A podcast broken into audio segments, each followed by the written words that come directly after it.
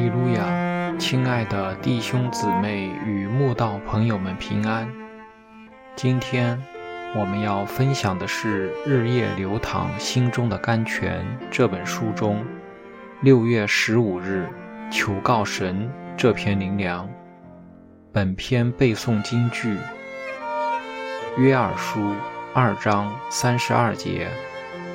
到那时候，凡求告耶和华名的，就必得救。古圣徒常在他们人生紧要关头，求告神的名，来指引人生路，并帮助他们渡过难关。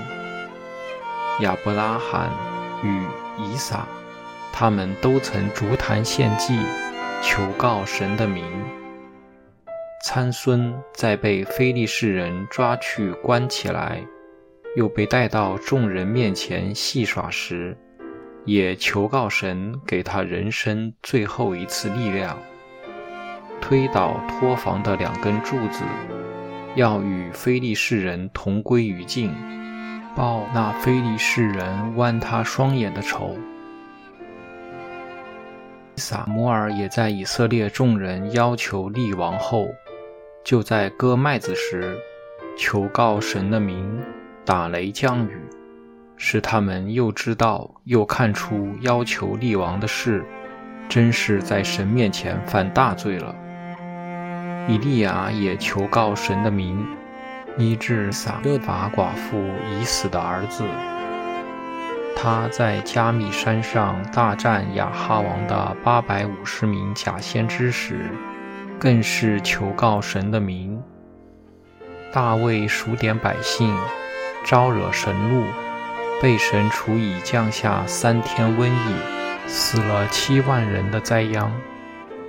大卫也是逐坛献祭，求告神的名，神才吩咐天使收刀入鞘，免除刑罚。如果以前的圣徒没有圣灵，都知道求告神的名，我们活在现代。人人看得懂圣经，又有圣灵，怎会忘记求告神呢？神不就在我们身旁指引看顾我们吗？我们为何不多多祷告，求告神的名来帮助我们呢？我们为何忘记神是我们的避难所，也是在患难中随时的帮助，不去求告神的名？反而到处找亲朋好友解决难题呢？我们为何要呆坐家中思虑筹算呢？我们为何不及时将重担卸给神来处理呢？